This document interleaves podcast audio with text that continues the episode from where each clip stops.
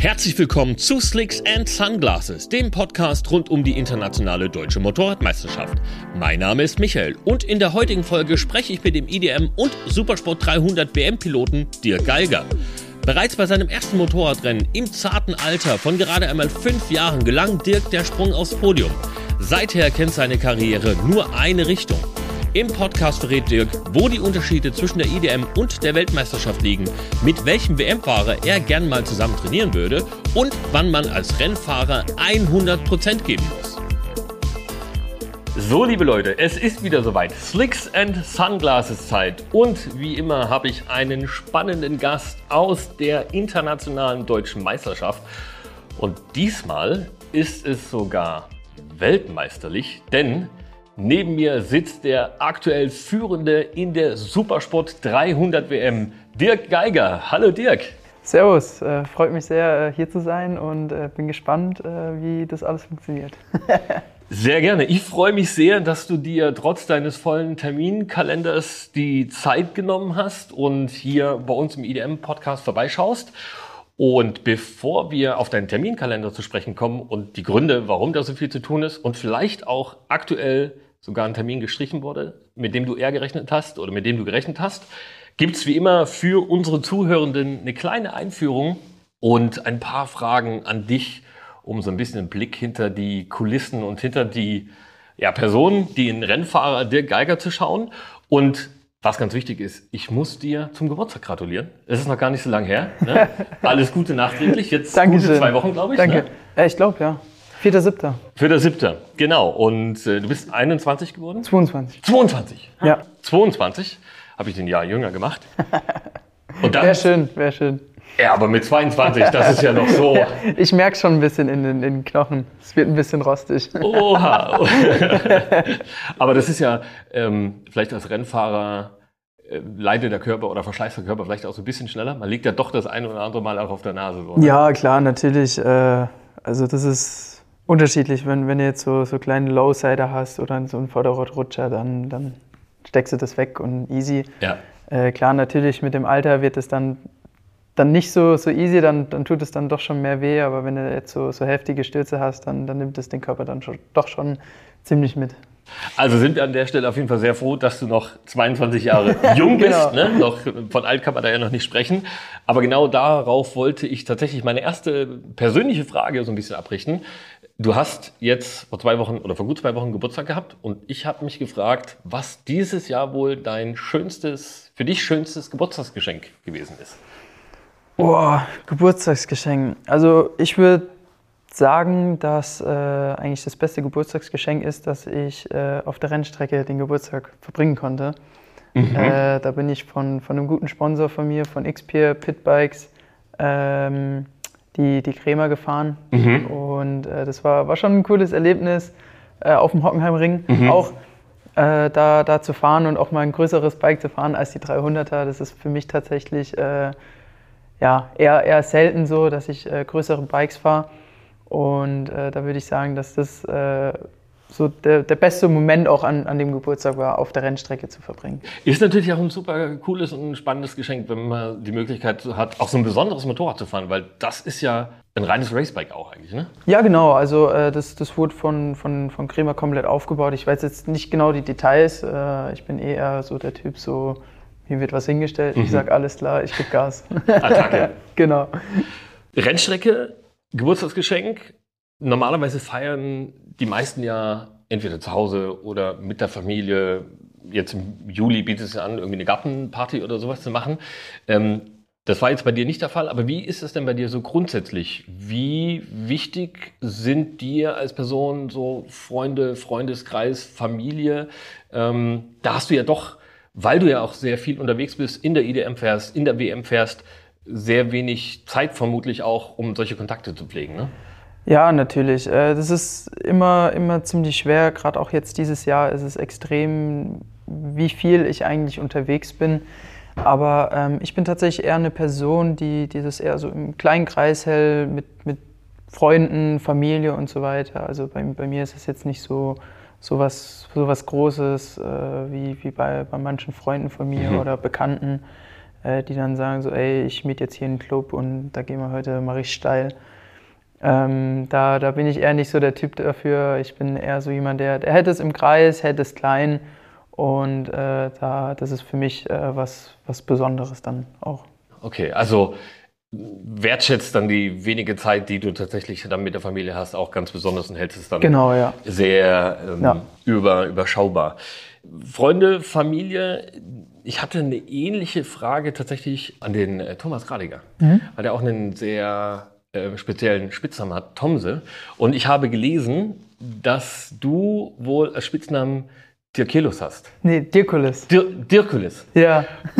wo, wo, wo kommt das denn her? Oh, das, das kommt tatsächlich von, müsste ich jetzt lügen, ich glaube von, von zwanzig neunzehn oder zwanzig zwanzig, von meinem damaligen Manager, vom, vom Peter Bahles. Mhm. Ich weiß nicht, wie der das abgeleitet hat, aber irgendwann kam der auf einmal mit dem Namen Dirkules her und ja, seitdem hat sich das so ein bisschen durchgemogelt. Und ist hängen geblieben und ist für dich auch okay, wenn du so genannt ja, oder gerufen ja. bist? Ist schon, ist schon witzig. Ist zwar ein bisschen, ein bisschen komisch, wenn, weil die, manche Leute gucken dann doch ein bisschen so, weil das ja wahrscheinlich von, von Herkules mhm. ein bisschen abgeleitet ist.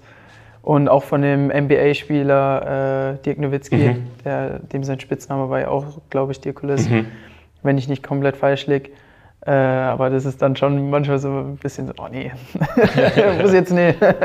Also verrät auf jeden Fall auch ein bisschen schon was zu dir als Person und vielleicht zum sportlichen Ehrgeiz und äh, zu den Leistungen, da kommen auf jeden Fall später noch dazu. Da passt der Name tatsächlich ja sehr, sehr gut. Wir haben es ja schon angedeutet, ne? Aktuell äh, W M-Führender, ähm, Motorsport, Vorbereitung et cetera drumherum, das bedarf natürlich extrem viel Zeit. Wir haben es auch schon angesprochen in Bezug auf den, auf den Geburtstag.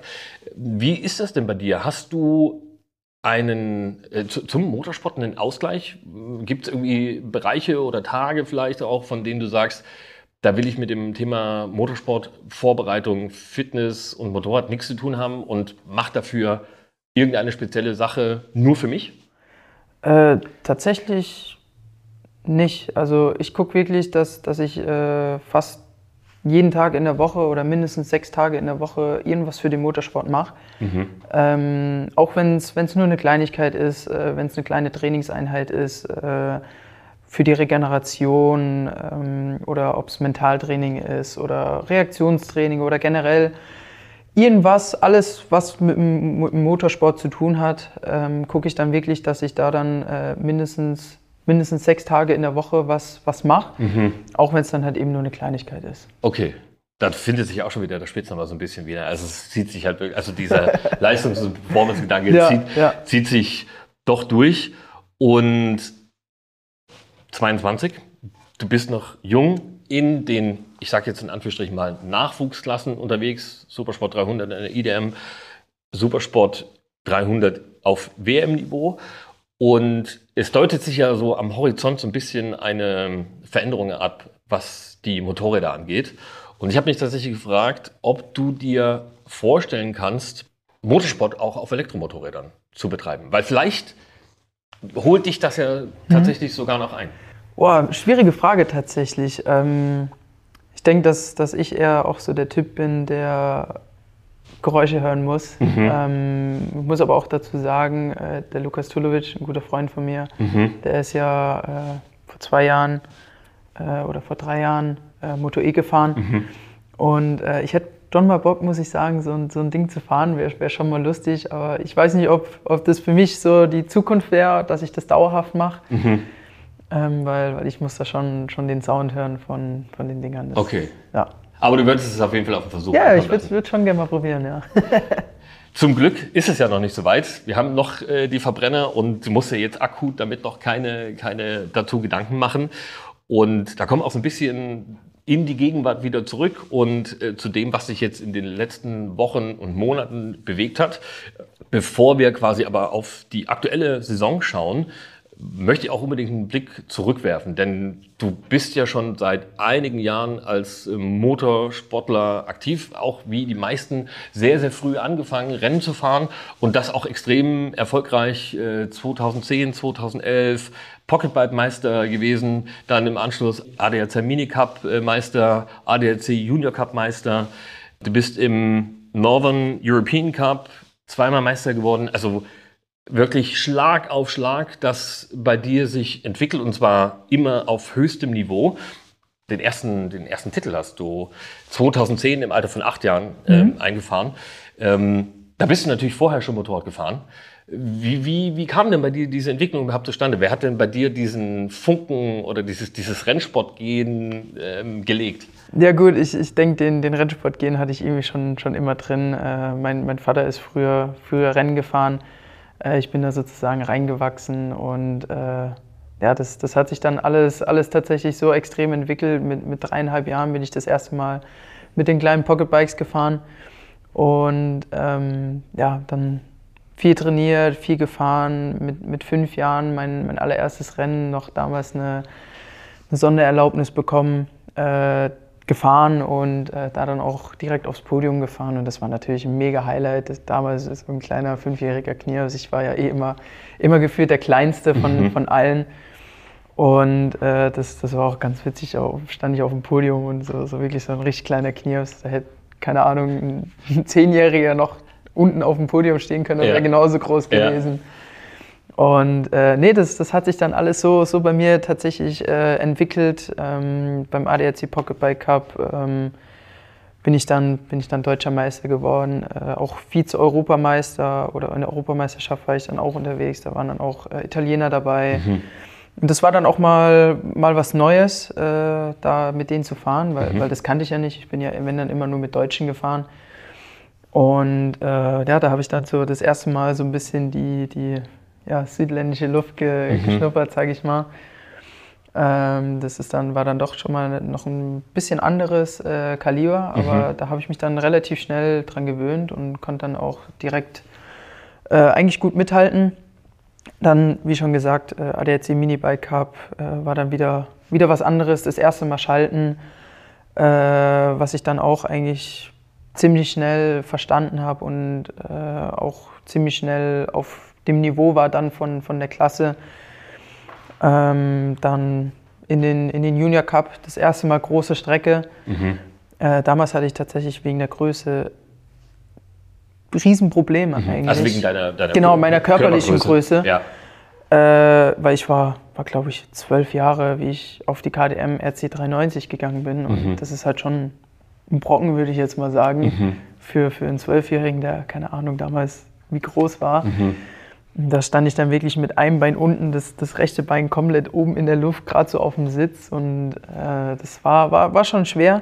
Aber sobald ich draufgesessen war, äh, war es dann wieder, wieder normal für mich, in Anführungszeichen. Und ja, wie gesagt, da habe ich mich dann auch wirklich immer richtig schnell wohlgefühlt und war auch immer direkt auf dem Niveau. Das, das erste Rennen, da kann ich mich noch, noch ganz gut dran erinnern. Äh, da, mein Vater war, war da ganz, ganz locker drauf. Äh, wir haben da ein bisschen in Spanien testen äh, und haben uns da eigentlich groß kein Ziel gesetzt. Weil mhm. was, was willst du dir da direkt als Ziel setzen? Ein zwölfjähriger Bub hat einen Haufen Zeit eigentlich noch. Ja. Ähm, und äh, das wäre wär mega gewesen, wenn ich da unter den Top Ten wäre. Mhm. So, erstes Rennen hingegangen, ganz entspannt, ganz locker, stand ich dann in der Qualifikation auf Platz drei. Oh, krass. Und habe das Rennen mit fünfzehn Sekunden gewonnen. Wahnsinn. Also sehr wohlgefühlt auf dem großen Modell. Ja, ja. Und die, die Strecke kannte ich halt noch nie. Da hatten wir dann, glaube ich, äh, auch nur, nur ein freies Training. Mhm. Da war, war damals die, die Fahrzeit im A D A C Junior Cup noch nicht, noch nicht so viel. Und äh, ja, dann haben wir uns dann doch ein bisschen Gedanken gemacht, ob wir dann vielleicht die anderen Strecken, wo wir bald fahren, äh, vielleicht mal irgendwie trainieren gehen, mhm. weil äh, ja, das hat dann sich auf jeden Fall gelohnt, weil da bin ich in dem Jahr dann äh, auch Meister geworden, mhm. sogar vorzeitig damals. Ja. Also ja. direkt ähm, richtig eingestiegen, und du hast gerade eben schon angedeutet, dass die Fahrer aus den südeuropäischen Ländern oder Fahrerinnen, es kommen mhm. ja auch immer mehr ähm, Frauen mit, mit dazu, ähm, ein anderes Kaliber sind. Und ich habe jetzt ja tatsächlich schon einige Gäste hier im Podcast begrüßen dürfen und auch außerhalb schon mit, auch unter anderem mit Lukas Tulovic, mhm. äh, mich intensiver zum Thema ausgetauscht. Die sind ja viel auch in der C E V unterwegs, also in der spanischen Moto zwei, Europameisterschaft mhm. sozusagen. Ähm, und würdest du sagen, dass es, also wenn man jetzt diesen internationalen Vergleich nimmt, Wichtig ist, dass man gegen italienische Fahrerinnen und Fahrer oder gegen Spanier ähm, gefahren ist, um wirklich an die Weltspitze oder in der Weltspitze ankommen zu können und zu fahren? Wo, wo, wo liegt denn da der Unterschied? Was, was, was machen die ähm, denn anders? Was, was macht das denn aus? Ja, schwierig zu sagen. Ähm, ich ich denke halt, dass, dass es von, von den italienischen und spanischen Fahrern viele gibt. Und da kommen halt wirklich nur die Besten, die mhm. Besten hoch. Äh, leider ist es halt so aktuell, äh, dass es von, von den Deutschen her nicht, nicht so viele äh, irgendwie die Interesse finden oder äh, ja, es halt Nur, nur einen Haufen gibt. Mhm. Und äh, in Spanien sind halt die, die, die Leute sehr stark, die trainieren sehr viel. Mhm. Ähm, und es kommt halt wirklich in Deutschland drauf an, wo, wo, du, äh, wo du lebst, mhm. weil äh, hier und da gibt es dann doch gute Möglichkeiten zu trainieren und ja. auch viele, viele Kartbahnen. Aber sobald es dann auf die große Strecke geht, ist es halt schwierig, weil ja, die, die Trackdays sind heutzutage auch äh, ja, eigentlich fast nicht mehr zu bezahlen, wenn, mhm. du, wenn du da fünf Stück machst, bist du da einen Haufen Geld los. Und das geht ja nicht nur drum, oder auch nur die, die Trackdays zu zahlen, sondern das Drumherum ist halt auch nochmal extrem teuer, da hinzufahren, Spritkosten, Reifen, Verschleiß, dann mal ein Sturz. Und ähm, ja, ich, ich bin der Meinung, dass es halt in, in Spanien da einfach so ein bisschen, bisschen einfacher ist, auch die die Unterstützung so ein bisschen, bisschen besser ist als, als hier in Deutschland und Italien natürlich auch das Gleiche. Mhm. Und daher finde ich, dass man halt so früh wie möglich gegen die Spanier oder gegen die Italiener fahren, fahren muss, um da wirklich mal zu sehen, wo wirklich das Level ist. Okay, okay.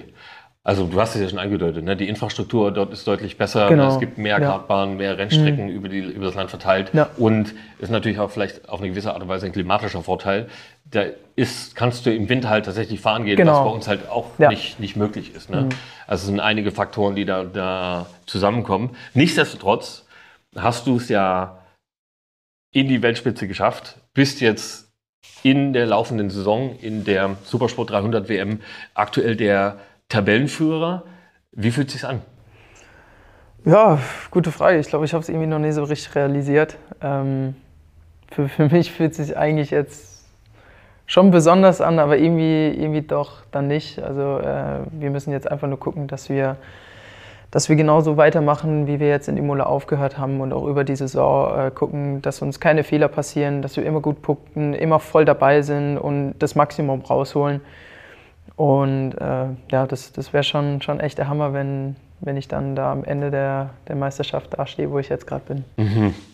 Jetzt ist es ja im Rahmen der I D M so, dass du hier auch immer wieder auf Kontrahenten aus der Weltmeisterschaft triffst. Also wir haben zum Beispiel Peter Svoboda, der ist aktuell drittplatziert an der W M, glaube ich. Mhm. Ne? Dann ähm, dein Teamkollege Lennox Lehmann fährt in der W M mit. Der Inigo Iglesias ist auch schon W M gefahren. Der ist jetzt dieses Jahr kein Festerstatter, aber hat auch schon W M-Podien mhm. eingefahren. Also das sind quasi hier deine Kontrahenten. Walid Khan, genau gleiche Geschichte, mhm. auch ähm, schon auf W M-Niveau Erfahrung gesammelt. Ähm, Gibt es denn für dich, wenn du jetzt unterwegs bist und fährst, gibt es einen Unterschied zwischen einem I D M-Rennen und einem W M-Rennen? Ähm, weil das Niveau, also die Topfahrer sind ja auch quasi hier in der I D M mit, mit vertreten. Hm. Ja, schwierig zu sagen. Ähm, also klar, natürlich, äh, das Niveau jetzt hier in der I D M ist, ist auch eigentlich genauso hoch wie, wie äh, in der, in der dreihunderter Weltmeisterschaft. Ähm, da hier in der I D M gibt es vielleicht nicht so eine, so eine Riesengruppe, da ist dann die Gruppe von fünf, sechs, sieben Fahrern, mhm. wenn überhaupt, ähm, wo dann halt eben diese, diese fünf Fahrer dabei sind, die eben diese W M-Erfahrung haben. Und äh, in der Weltmeisterschaft sind es halt dann mal locker fünfzehn Fahrer, die mhm. da, da mitkommen. Was das dann in Anführungszeichen in der Gruppe dann nochmal deutlich schwieriger macht, je nachdem, wie deine Ausgangsposition ist. Mhm. Und äh, jetzt in Imola war es zum Beispiel so, da waren alle Fahrer innerhalb von zwei Sekunden fast. Wahnsinn. Oder von zwei Komma eins Sekunden. Und das ist dann halt schon mal hart, wenn du da ein schlechtes Wochenende hast oder dich einfach nicht wohlfühlst oder, ja, keine Ahnung, körperlich einfach irgendwie Probleme hast oder so. Und äh, da darfst du dir halt sowas gar nicht leisten. Mhm. Und äh, da ist einfach diese, diese Dichte, finde ich, Der, der große Unterschied. Vom, vom Niveau her ist, ist die I D M auch sehr hoch, weil, ja. wie du schon sagst, äh, ich als Führender, der Petre als äh, Drittplatzierter, Inigo auch sehr, sehr guter Fahrer. Äh, auch in der Weltmeisterschaft letztes Jahr, äh, ich glaube, zwei Podien geholt. Mhm. Und äh, die haben auf jeden Fall alle was drauf. Und äh, von daher ist es eigentlich sehr, sehr gut, weil da, da musste immer, immer ans Limit gehen. Mhm. Und wie verhält sich das, wenn ihr abseits der, der Strecke unterwegs seid? Also ich sag jetzt mal so im Fahrerlager. Ähm, du hast es gerade angedeutet, fünfzehn Leute kämpfen tatsächlich regelmäßig in der W M um die Podiumsplatzierung. Und ich kann mir, und wer, wer die Rennen gesehen hat, wer weiß, wie es da abgeht, äh, der wird auch mit Ellenbogen und allem drum und dran mhm. gefahren. Ähm, gibt es da einen Unterschied? Also würdest du sagen, dass es in der I D M äh, vielleicht im Fahrerlager familiärer zugeht, oder ist das ähm, in der W- in der W M oder auf W M-Niveau ähnlich? Ja gut, ich sag mal so, äh, in der I D M kenne ich halt äh, mehr Leute, mhm. da, da ist es dann alles doch ein bisschen offener. Ähm, da, da verstehe ich mich eigentlich mit, mit jedem Fahrer, oder ich bin generell so, so ein Typ, der, der versteht sich mit jedem eigentlich. Klar, natürlich gibt es so ein, zwei Personen, wo du dann sagst so, ja gut, muss halt jetzt nicht sein, aber trotzdem macht Spaß, gegen den zu kämpfen. Mhm. Äh, in der W M ist es bei mir tatsächlich jetzt so, dass äh, ich jetzt nicht so viel Kontakt zu den Fahrern habe. Ähm, außer halt welche jetzt, die, die hier in der I D M mitfahren. Mhm. Aber ich, ich bleib da eher für mich, konzentriere mich da auf, auf meine Sache und äh, versuche da das Bestmögliche vom Wochenende rauszuholen. Und äh, ja, da bin ich eher ein bisschen zurückhaltend, was das angeht. Okay. Zurückhaltung trifft es auch an diesem Wochenende. Ich habe dich gerade nach dem Fahrerlager gefragt. Wir sitzen tatsächlich gerade im Fahrerlager. Wir sitzen hier in Schleiz. Es ist äh, das I D M-Wochenende in Schleiz. Und du sitzt ja auch im Team-Ornat vor mir in der Teamkleidung, bist dieses Wochenende aber selber nicht im Einsatz. Ihr habt quasi deine, deine Nennung in Anführungsstrichen für das Wochenende zurückgezogen. Wie kam es denn zu der Entscheidung? Ja gut, äh, wir, ich habe mich zusammen mit dem, mit dem Team hingesetzt und äh, da haben wir zusammen entschieden, dass, es, ähm, dass wir hier in Schleiz eben nicht fahren, äh, da wir uns voll auf, auf Most konzentrieren, auf das Heimrennen vom, vom Team, um da eben die beste, beste Leistung rauszuholen. Okay, also eine strategische Entscheidung sozusagen. Genau, ja. Und ich habe gesehen, du hast hier in Schleiz ja tatsächlich schon gewonnen. Hm? Äh, macht das für dich in Anführungsstrichen doppelt so schlimm? Ich habe dich heute Mittag ja schon mal gefragt, du hast gesagt, es kribbelt auf jeden Fall. Äh, und äh, wenn du, wenn du dich hier wohlfühlst, wovon ich ausgehe, wenn du hier hm. gewonnen hast, äh, ist das dann doppelt schlimm, sage ich jetzt mal? Ja, ja, eigentlich schon. Nee, ich, also ich würde schon, schon sehr, sehr gerne fahren. Ähm, das, das hätte mich schon sehr gefreut, äh, hier an den Start zu gehen, weil Schleiz ist eine spezielle Strecke und mhm. äh, ich finde die auch extrem geil zu fahren. Und äh, ja, es ist, ist auch sehr technisch, was, was das angeht, und auch so ein bisschen äh, Mut, Mutstrecke. Mhm. Äh, auch wenn es mit der dreihunderter alles voll geht. Aber ja, wie gesagt, äh, wir haben uns mit dem, oder ich habe mich mit dem Team zusammengesetzt und da haben wir halt eben entschieden, dann äh, hier nicht zu fahren und uns voll auf Most zu konzentrieren. Das Thema Mut, so wie du es gerade angedeutet hast, das ist hier in Schleiz ja kein unerhebliches für diejenigen, die hier zuhören und zwar wissen, dass die I D M in Schleiz fährt, aber nicht wissen, um was es für eine Strecke sich handelt. Das ist ja ähm, eine Naturrennstrecke, mhm. ähm, keine permanente Rennstrecke. Hier findet, wenn keine Rennen stattfinden, der öffentliche Straßenverkehr mhm. statt. Ähm, das hat ja so ein bisschen was von Road Racing, sage ich mal. Ähm, Wäre das was, was du dir auch vorstellen könntest? Ich meine, es gibt da hier so Klassiker wie Northwest zweihundert oder Isle of Man T T.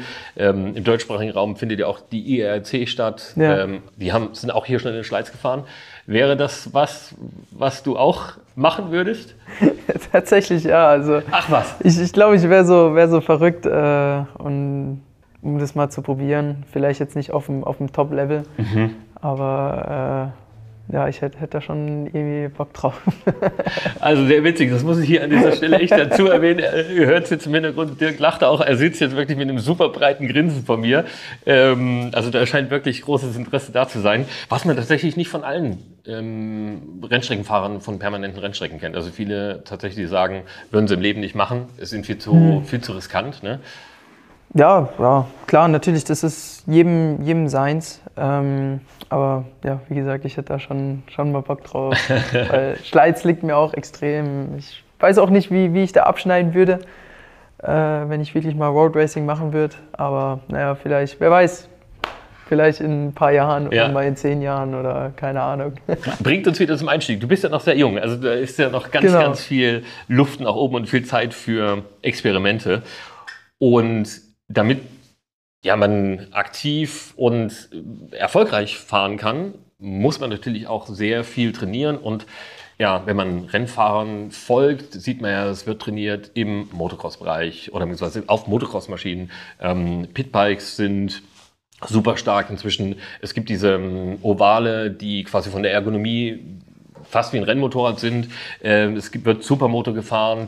Es wird gerade bei den dreihunderter-Piloten äh, auf Kartbahn mit der dreihunderter trainiert. Ähm, wie sieht denn das bei dir aus? Was ist denn deine, dein bevorzugtes Trainingsmotorrad? Äh, puh, gute Frage. Ähm, Trainingsmotorrad, klar, natürlich wäre wär am besten äh, das, das Motorrad, mit dem man auch fährt, dass man da so oder dass man da ein Trainingsmotorrad hat, äh, was jetzt bei mir leider nicht der Fall ist. Aber äh, aktuell ist eigentlich äh, das Pitbike, das Wo, womit ich viel trainiere und wo für mich auch äh, das effektivste aktuell ist. Das wäre jetzt nämlich meine nächste Frage geworden, weil es ja doch so viele verschiedene Möglichkeiten gibt und ja auch die ja, ähm, Fahrposition immer ein bisschen variiert, ne? Mhm. Und das vielleicht auch das Gefühl fürs Motorrad daraus, was quasi ähm, der, der, der Mehrwert des Pitbikes dann in dem, in dem Moment ist. Ja, genau, nee, also wie gesagt, ich, ich finde halt eben immer der, der Mix zwischen, zwischen allem, zwischen Fitnesstraining, Mentaltraining, Reaktionstraining oder äh, eben auch äh, Training mit dem Pitbike, äh, es soll, soll halt immer der, der Mix da sein, mhm. äh, die Abwechslung auch, weil wenn du dich auf eine Sache fokussierst, ist es schwer, wenn dann äh, während dem Rennwochenende auf einmal irgendwas anderes passiert, mhm. dann kannst du dich da nicht so schnell anpassen. Und äh, das ist, habe ich jetzt bei mir auch die, die letzten Jahre extrem gemerkt, dass bei mir diese Anpassungsfähigkeit deutlich besser geworden ist. Also okay. Ich kann mich auf ein Motorrad setzen und weiß direkt, was ich machen muss und bin auch direkt äh, bei der Sache dabei. Mhm. Mentaltraining, du hast es äh, gerade angedeutet, mentale Stärke spielt natürlich A, im, im, ja ich sag mal vielleicht auch so im direkten Kontakt mit den anderen Fahrern eine Rolle, ne? ähm, aber du brauchst es natürlich auch einfach, um motiviert zu sein, um dein Trainingsprogramm durchzuziehen. Und äh, meine Kollegin Rowena hat mir erzählt, dass du tatsächlich auch auf eine Mentaltrainerin vertraust zur Unterstützung. Ähm, wie muss man sich das denn vorstellen? Also ich habe sowas noch nicht äh, genutzt und noch nicht davon profitiert. Was geht man denn da an und wie muss man sich die Zusammenarbeit mit einer Mentaltrainerin oder mit einem Mentaltrainer, gibt es ja auch, mhm. ähm, vorstellen? Ja, äh, ich, ich arbeite jetzt mit, mit, der, mit der Ruth äh, schon fast seit zwanzig zwanzig, glaube ich. Mhm. Ja, seit Mitte zwanzig zwanzig zusammen. Und äh, ich muss echt sagen, dass, dass, dass ich da Riesenfortschritte gemacht habe, ähm, weil aktuell ist alles so dicht. Mhm. Und ähm, da ist es schwer, körperlich dann nochmal äh, so vier bis fünf Prozent rauszuholen. Mhm. Und äh, mit dem Mentaltraining kannst du halt nochmal äh, deine zehn bis zwanzig Prozent rausholen. Okay. Speziell jetzt, wenn, wenn du halt eben mal, ich sag jetzt mal, nicht in Form bist oder es mal irgendwie überhaupt nicht funktioniert, kannst du dich da halt eben aus, aus diesem Loch rausholen oder erst oder dich so positionieren, dass du erst gar nicht in so ein Loch reinfällst. Mhm. Ähm, ja, das ist immer, immer schwer zu, zu erklären, was gemacht wird. Ähm, da wird halt so ein bisschen das, das Unterbewusstsein angeknipst und mhm. äh, in die Richtung gedreht, wo, wo man es halt eben braucht. Äh, klar, das ist natürlich immer fahrerabhängig. Ja. Der eine braucht das mehr, der andere braucht das mehr. Ähm, wir machen da auch äh, zum Beispiel viele Atemübungen, äh, Tranceübungen und so weiter, mhm. dass, dass wir halt eben ja, mich halt so stellen, dass, dass ich mich voll auf mich konzentriere und auf mich fokussiere und dann auch die ganzen Sachen äh, bis ins Detail spüre, was, was das Motorrad macht. Und äh, da gehen wir halt eben oft ins Unterbewusstsein, ankern dann so, so äh, Erlebnisse oder Highlights, wie jetzt zum Beispiel in Imola, mhm. ähm, und setzen die dann an einen Punkt, dass ich die immer, immer so sehe oder äh, setzen mir irgendwie, wenn ich jetzt die Augen zumache, äh, sehe ich manchmal eine grüne, grüne Farbe. Mhm. Und da weiß ich dann, okay, das ist, das ist meine Power aktuell. Das, okay. ist, das, das ist so dieses, dieser, dieser Stand, dieses Standardkönnen von mir, was, was ich gerade aktuell äh, kann oder was, was halt mein, mein Potenzial ist. Mhm. Und wenn es jetzt irgendwie mal nicht läuft, schließe ich die Augen und denke mir, okay, du kannst es, du weißt ganz genau, was du machen musst, um jetzt hier schnell zu sein und äh, auf die Pole oder dir den Sieg zu holen. Okay. Ist das was, was man tatsächlich, wenn du diese, diese Mechanismen dir angeeignet hast, ist das was, was du auf andere Lebensbereiche auch übertragen kannst? Also, dass du sagst, hilft dir vielleicht auch, ich sage jetzt mal ganz blöd, ähm, wenn du äh, dich gerade nicht konzentrieren kannst und aber eine E-Mail an irgendeinen Sponsor oder sowas schreiben musst, mhm. so, ähm, ist das was, wovon man in mehreren Bereichen äh, profitiert? Oder würdest du sagen, das ist jetzt auch von meinen Abläufen eher so auf den Rennsportalltag oder vielleicht auch den Alltag im Fahrerlager oder Situationen im Rennsport ähm, ausgerichtet? Nee, klar, also das, das färbt auch so ein bisschen im, im normalen Leben ab. Ähm, was, oder ich habe jetzt generell nie so, eine, so große Probleme mit, mit Disziplin oder äh, generell irgendwie äh, jetzt Unruhen oder Lustlosigkeit, ähm, aber das, das färbt natürlich auch, auch im normalen Leben ab. Äh, klar, je nachdem, was man halt eben mhm. macht. Aber ähm, da würde ich schon sagen, dass das ähm, auf jeden Fall hilft und äh, hilfreich ist und ja. Also auf jeden Fall eine gute Sache. Sollte ich mir vielleicht ja. doch mal, äh, noch mal genauer überlegen, ob vielleicht auch eine Mentaltrainerin oder Mentaltrainer für mich nicht äh, verkehrt wäre. Nettes Beispiel mit dieser E-Mail, das ist natürlich so ein bisschen auch aus meinem äh, persönlichen, also Schreiben mhm. und, und äh, irgendwelche Inhalte verfassen, aus meinem persönlichen Tagesablauf ja. äh, herausgegriffen und fällt, fällt ja doch nicht mehr alles so ganz so einfach. Und du hast angedeutet, fünfzehn bis zwanzig Prozent hilft dir das quasi, dein Potenzial zu steigern oder äh, effektiver zu sein. Und das hat sich dann ja auch zweitausendzweiundzwanzig im ersten Sieg äh, in der Supersport dreihundert W M auf äh, Kawasaki vielleicht auch so ein bisschen niedergeschlagen.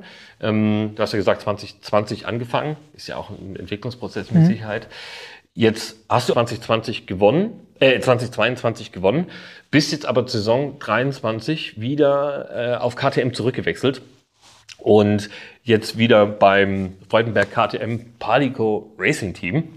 Sehr langer Name, ich hoffe, ich habe es richtig gesagt. Ja, ja.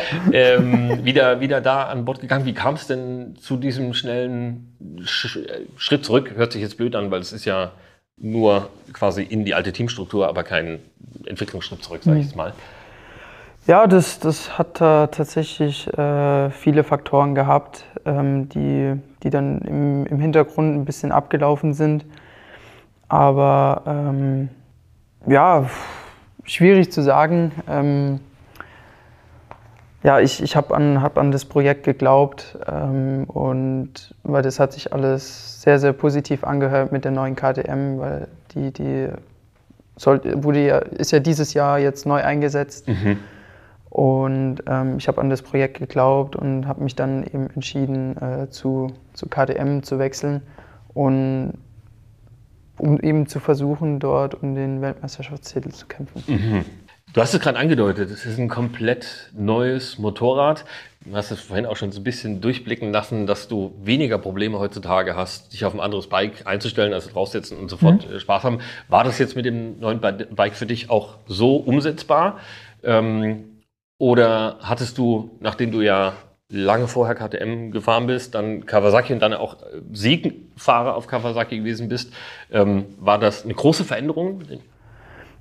Ja, tatsächlich schon. Also ich habe äh, tatsächlich bei, bei Kawasaki so ein bisschen meine Schwierigkeiten gehabt, mich am Anfang wohlzufühlen. Ähm, ich habe das, das Bike nicht so, nicht so hundert Prozent gespürt, ähm, habe es dann aber trotzdem irgendwie versucht, äh, ja, in Anführungszeichen zu überfahren, mein Gefühl so ein bisschen zu, zu ignorieren. Und dann sind mir viele Stürze passiert, habe ich mir das Schlüsselbein gebrochen. Ähm, dann hatte ich Glück, dass ich äh, drei Wochen nach dem Schlüsselbeinbruch wieder fahren konnte, dass ich da als fit erklärt wurde und da hat es dann so langsam angefangen, ähm, ja, wieder besser zu werden. Das Team hat mir dann auch nochmal geholfen, äh, da ein besseres Gefühl zu finden und dann habe ich mich über die, die Saison dann definitiv äh, deutlich wohler gefühlt und das hat dann, hat es dann halt auch eben bestätigt, äh, der Sieg in Portimao. Klar, leider ein bisschen, bisschen zu spät. Mhm.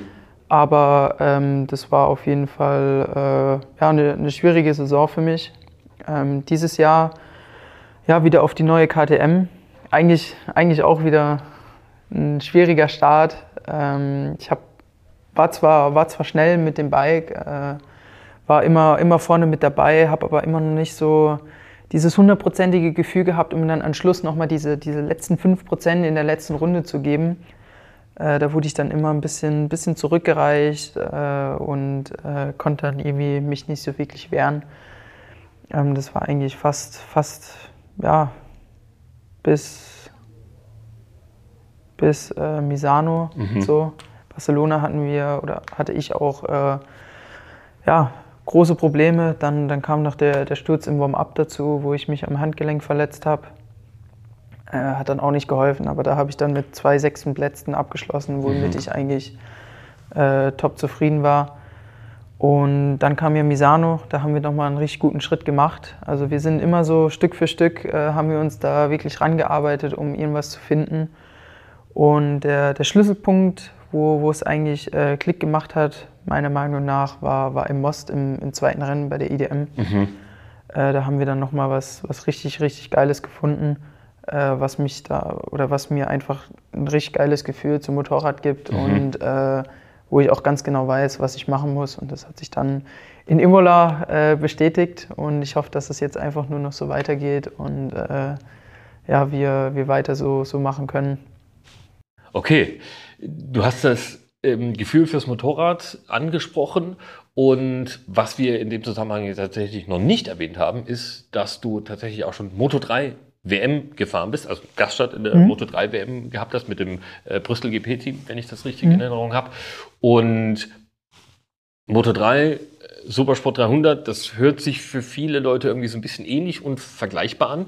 Ist das denn so? Lässt sich das vergleichen? Wie fühlen sich die Motorräder, also, so, also der, der mhm. Einsatz ist zwar jetzt schon ein bisschen her, aber yeah. wie fühlen die sich denn an? Lässt sich das irgendwie beschreiben? Lässt sich das vergleichen? Also tatsächlich ist es ein komplett anderer Schuh. Mhm. Ähm, das ist Ja, schwer, schwer zu vergleichen mit irgendwas, aber die, die Moto drei ist halt äh, ein richtiger Prototyp. Da, da stehen halt mal locker fast hunderttausend Euro. Mhm. Ähm, das musst du halt erstens auch komplett anders da fahren und mhm. zweitens ist das Gewichts-Leistungsverhältnis äh, fast eins zu eins. Mhm. Äh, die wiegen ja mit an die dreiundachtzig, fünfundachtzig Kilo und haben fast sogar achtzig P S mhm. mittlerweile. Ähm, und die dreihunderter ist dann doch ein bisschen, bisschen schwerer äh, und hat weniger Leistung. Mhm. Und äh, ja, wie gesagt, also die Moto drei musst du viel aggressiver fahren, äh, eigentlich dauerhaft am, am Limit äh, bewegen. Und äh, die dreihunderter musst du eher smooth, rund und äh, immer den Kurvenspeed mitnehmen. Okay, also tatsächlich, so wie ich es jetzt angedeutet habe. Man meint zwar, dass es irgendwie ähnlich ja, ist, aber ja. hat nichts miteinander genau. zu tun und ist ja. komplett andere, andere Baustelle. Ähm, wir sind aber jetzt so in diesem MotoGP-Bereich, in Anführungsstrichen, oder im Rahmen der MotoGP-W M. Und Valentino Rossi war ja für viele, ich sag mal in den letzten fünfundzwanzig Jahren, äh, zum einen natürlich Inspiration und Vorbild, und zum anderen aber auch ähm, auf eine gewisse Art und Weise ein Ziel, mal gegen ihn zu fahren. Das hat das ja auch ermöglicht mit dieser sehr, sehr langen Karriere. Gibt es bei dir jemanden in, egal ob das jetzt Superbike W M ist oder MotoGP ist, Moto zwei, Supersport sechshundert, gibt es für dich irgendwie einen Fahrer, der vielleicht, ähm, von dem du sagst, hoffentlich ist der noch aktiv, wenn ich in diese Richtung mich entwickle, gegen den du gerne mal fahren möchtest? Äh, ja, fahren und auch äh, lernen würde ich gerne mal von, von Marc Marquez, mhm. weil das ist schon, schon echt krass, was, was er auch die, die letzten Jahre oder vor seinem Sturz, sage ich mal, äh, wo er sich den Oberarm gebrochen hat, äh, da geleistet hat und eigentlich jetzt auch wieder auf einem Top-Level ist, mhm. weil was der da bei manchen Rennen gemacht hat mit der Honda, die eigentlich aktuell, ja, muss man eigentlich fast sagen, äh, nicht konkurrenzfähig ist. Mhm. Ähm, was der da, da trotzdem noch gerissen hat, ähm, ist, ist schon bewundernswert. Und ähm, ja, ich glaube, das, das wäre so der, der Fahrer, von dem ich auch gerne mal so einen Tag oder mal eine Woche oder mhm. keine Ahnung äh, verbringen würde und auch gerne mal gegen ihn fahren würde. Okay. Und können wir daraus auch ableiten, in welche Richtung du dich grundsätzlich motorsportlich gerne entwickeln möchtest? Ja, schwierig zu sagen. Ich denke mal, die, die realistische Seite ist äh, definitiv in Richtung World Superbike. Mhm. Ähm, und klar, natürlich, der, der Traum ist immer noch, irgendwie in Richtung MotoGP zu kommen. Okay, also da ist, ist das Ziel gesetzt. Und du hast jetzt quasi diese Richtung eingeschlagen mit der dreihunderter Supersport W M und würdest natürlich, wenn sich die Wege ergeben, in diese Richtung auch weiter durch die verschiedenen Klassen entwickeln. Träumst aber oder hast natürlich auch die MotoGP mit im Blick. Wie würdest du das denn sagen, wenn jetzt ein junges Talent, sagen wir mal, so wie in dem Alter, ähm, als du dann auf die K T M gestiegen bist, so mit, mit äh, zwölf Jahren, wenn der jetzt in deiner Situation wäre und deine Erfahrung hätte, ähm, was wäre denn, ich sag jetzt mal, ein Tipp oder ein, ein Vorgehen, was er vielleicht anders machen würde oder ein Tipp, den du mitgeben würdest, auf dem Weg Richtung professionelle Motorradrennfahrerkarriere? Puh, schwierig. Ähm ja, ich, ich denke, der, der beste Tipp ist einfach äh, wirklich, wirklich durchziehen. Mhm. Äh, jedes Rennen alles geben, jedes Training alles geben oder generell äh, ja auch, auch äh, neben der Rennstrecke äh, ist auch ein Riesenpunkt, wo, wo man auch immer seine hundert Prozent geben, geben äh, muss. Oder äh, ja. ja, eigentlich geben muss, weil mhm. ähm, heutzutage ist das, das Niveau so extrem hoch und auch so dicht, da, da zählt jeder, jeder kleine, kleine Prozent äh, was, wo, wo du äh, eben einen kleinen Vorteil haben kannst. Mhm. Und was, was ich auch äh, lang nicht, nicht verstanden habe, dass eben, dass du die Rennen eigentlich neben der, außerhalb der Rennstrecke gewinnst. Okay. Weil umso besser du dich vorbereitest, umso härter du trainierst, umso einfacher hast du es in den Rennen. Und okay. Umso mehr kannst du an dein Limit gehen. Okay, also ist tatsächlich dieser Tipp und dieser Rat mit diesen hundert Prozent nebenbei eigentlich fast der, der wichtigste, weil du genau, damit ja. halt die Basis überhaupt herschaffst, ja. um wirklich vorne, genau. vorne hm. mitfahren zu können. Genau. Und damit hast du eigentlich einen sehr schönen, sehr schönen Abschluss, sage ich jetzt mal, gefunden. Wir haben ja auch das Thema Mentaltrainerin äh, angesprochen. Mhm. Also auch da an dieser ähm, Baustelle gibt es viel zu arbeiten. Man sollte wirklich jeden, jeden Aspekt ähm, da mit in Betracht ziehen. Und ja, Abschluss, ich habe es gerade schon angedeutet. Ähm, du hast einen guten Tipp gegeben und ich hoffe natürlich, dass nicht nur die jungen Rennfahrer und Rennfahrerinnen, die ihr zugehört haben, sich das zu Herzen nehmen, sondern auch unsere älteren Zuhörenden äh, jede Menge gelernt haben von unserem Gespräch mit dir. Und ich drücke dir natürlich richtig äh, fest die Daumen, dass das genauso weitergeht, wie sie es jetzt ähm, angestoßen hat, wie es seit Most sich entwickelt hat.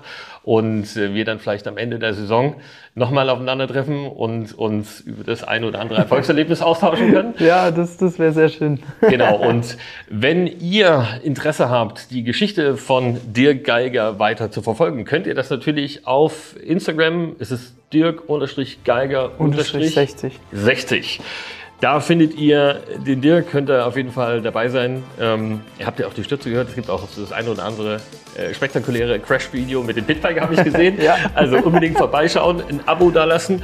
Und äh, das Gleiche gilt natürlich auch für unseren Podcast, denn die nächsten spannenden Gäste sind natürlich schon geplant. Wenn ihr da keinen verpassen wollt, unbedingt ein äh, Podcast-Abo dalassen. Und ja, jetzt komme ich nochmal auf Schleiz zurück. Wir sitzen natürlich noch in Schleiz. Das Schönste an der I D M ist das Live-Erleben. Da auch unbedingt auf der Seite der I D M vorbeischauen. Da findet ihr noch für die kommenden Veranstaltungen Tickets. Ja, und jetzt bedanke ich mich recht herzlich bei dir, Dirk. Ich habe zu danken. Super cool, dass du dir die Zeit genommen hast. Danke euch für die Aufmerksamkeit und äh, verabschiede mich bis zum nächsten Mal. Ciao. Ciao.